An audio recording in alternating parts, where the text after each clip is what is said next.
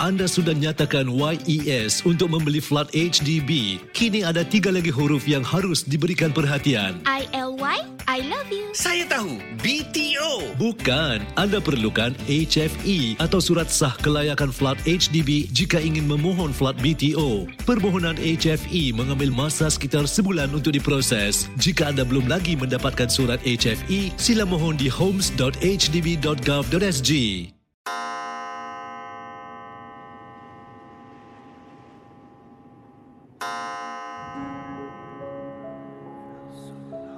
Selamat datang para pendengar misteri jam 12.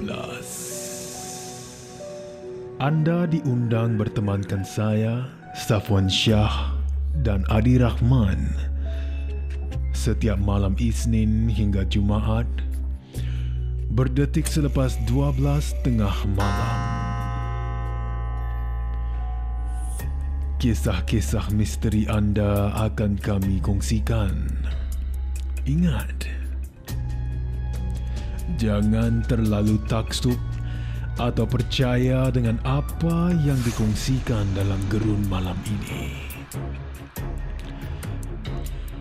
Ia sekadar hiburan sahaja. Tiada siapa yang boleh mengesahkan kebenarannya. Jangan takut. Lawa.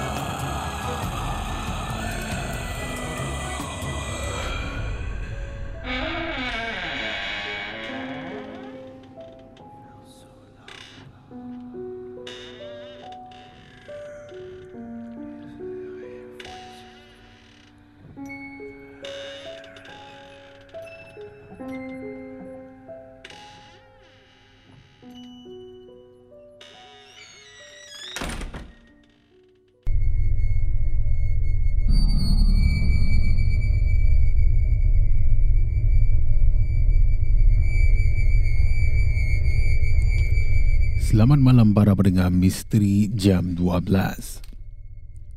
Halim di sini. Dan saya nak kongsi satu pengalaman yang berlaku kepada diri saya. Pernah tak kita dengar? Bilik yang kosong, rumah yang kosong selalu dihuni dengan makhluk-makhluk halus. Saya pastilah dah kerap sangat kita dengar cerita sebegini rupa kan? Tapi kisah Halim berlaku di rumah lama saya yang terletak di daerah timur Singapura. Dan saya rasa rumah lama saya ini berhantu sangat Safwan. Ya, rumah itu bukannya dikosongkan pun. Ini memang kediaman kita. Tempat kami sekeluarga tinggal di sana. Dan masa tu saya masih lagi ada abang saya ni yang belum lagi kahwin lah kan masa tu dan saya pun masih muda lagi katanya Halim. Dan tinggal di dalam rumah adalah ibu, ayah, abang dan juga saya. Kami semua ada bilik masing-masing. Dan katanya Halim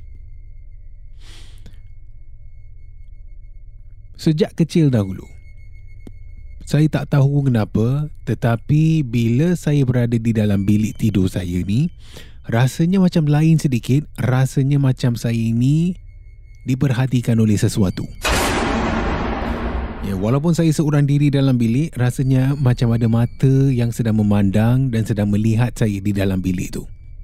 Tapi saya masa kecil tu, saya tak hiraukan sangat. Ha, saya cuma rasakan mungkinlah ha, saya ini terfikir banyak sangat dalam fikiran kan ataupun saya ini terlalu takut dengan cerita-cerita seram yang saya pernah dengar. Jadi Halim buat bodoh. Jadi katanya Halim tiba satu malam ni dan saya masih ingat lagi Sapuan. Hanya untuk beberapa minit saya keluar. Ya saya keluar daripada bilik nak pergi ke tandas untuk mandi pada waktu malam pada masa tu kan. Saya biasa pada waktu malam saya suka mandi sebab saya akan rasa sejuk satu badan kemudian barulah saya rasa lena untuk tidur. Jadi katanya Halim itu tabiat saya lah. Saya akan keluar pada waktu malam sekitar pukul 11 malam eh. Saya berani keluar daripada bilik tidur pergi ke tandas dapur dan saya bersihkan diri. Jadi katanya Halim Ya, setelah habis mandi dan sebagainya, saya jalan balik.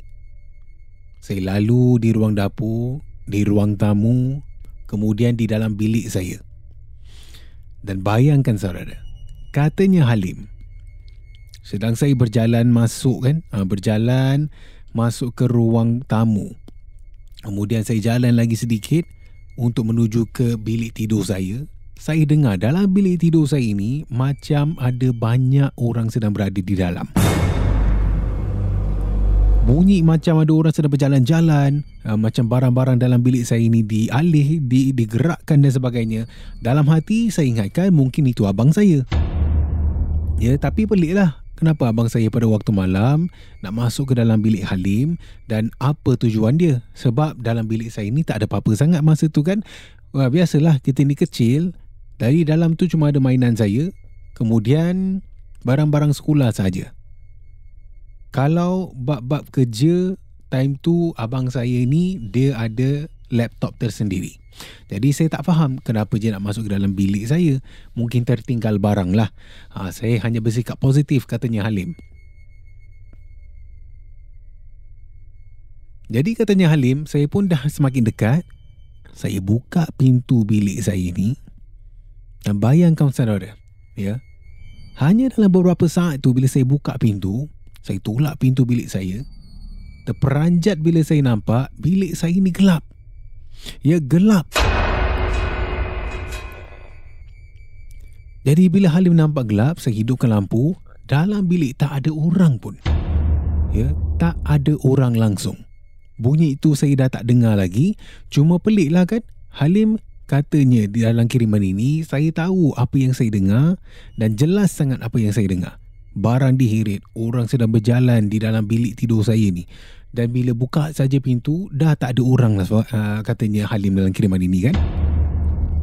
Jadi saya rasa pelik saya pun pergilah ke dalam bilik abang saya. Saya buka pintu bilik abang saya ni dan saya tengok abang saya tengah uh, tengah tidur di dalam bilik.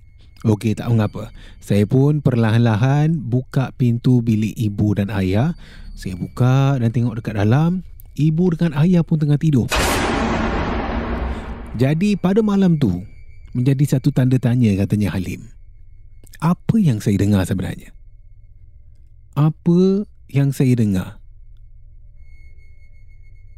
di dalam bilik tidur saya pada waktu itu. Dan itulah pengalaman seram saya yang berlaku ketika saya masih lagi usia remaja dan sampai sekarang tak ada lagi penerangan ataupun penjelasannya. Sebab mungkin mungkin ini bunyi yang datang daripada jiran atas. Mungkin tidak. Tapi saya tahu apa yang saya dengar dan terpulanglah kepada para pendengar nak percaya atau tidak. Sekian. Selamat malam Zafuan dan terima kasih kerana kongsi kisah Halim dalam Misteri Jam 12. Terima kasih kerana mendengar Misteri Jam 12. Terima kasih kerana rancangan satu jam ini jam 12. seperti mana yang selalu diingatkan. Jangan mudah percaya, jangan terikut-ikut dengan kisah yang diketengahkan dalam rancangan satu jam.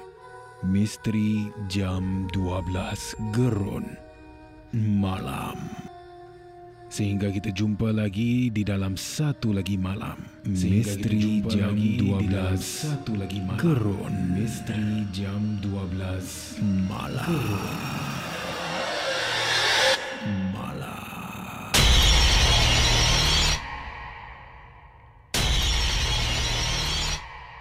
Jika anda ada sebarang kisah-kisah seram, kisah-kisah misteri, boleh kongsi bersama saya Safwan Shah di WhatsApp Ria di 97868464 dan juga anda boleh hantarkan di Instagram Safwan Shah ataupun menerusi email rasmi kita di mj12@mediacorp.com.sg.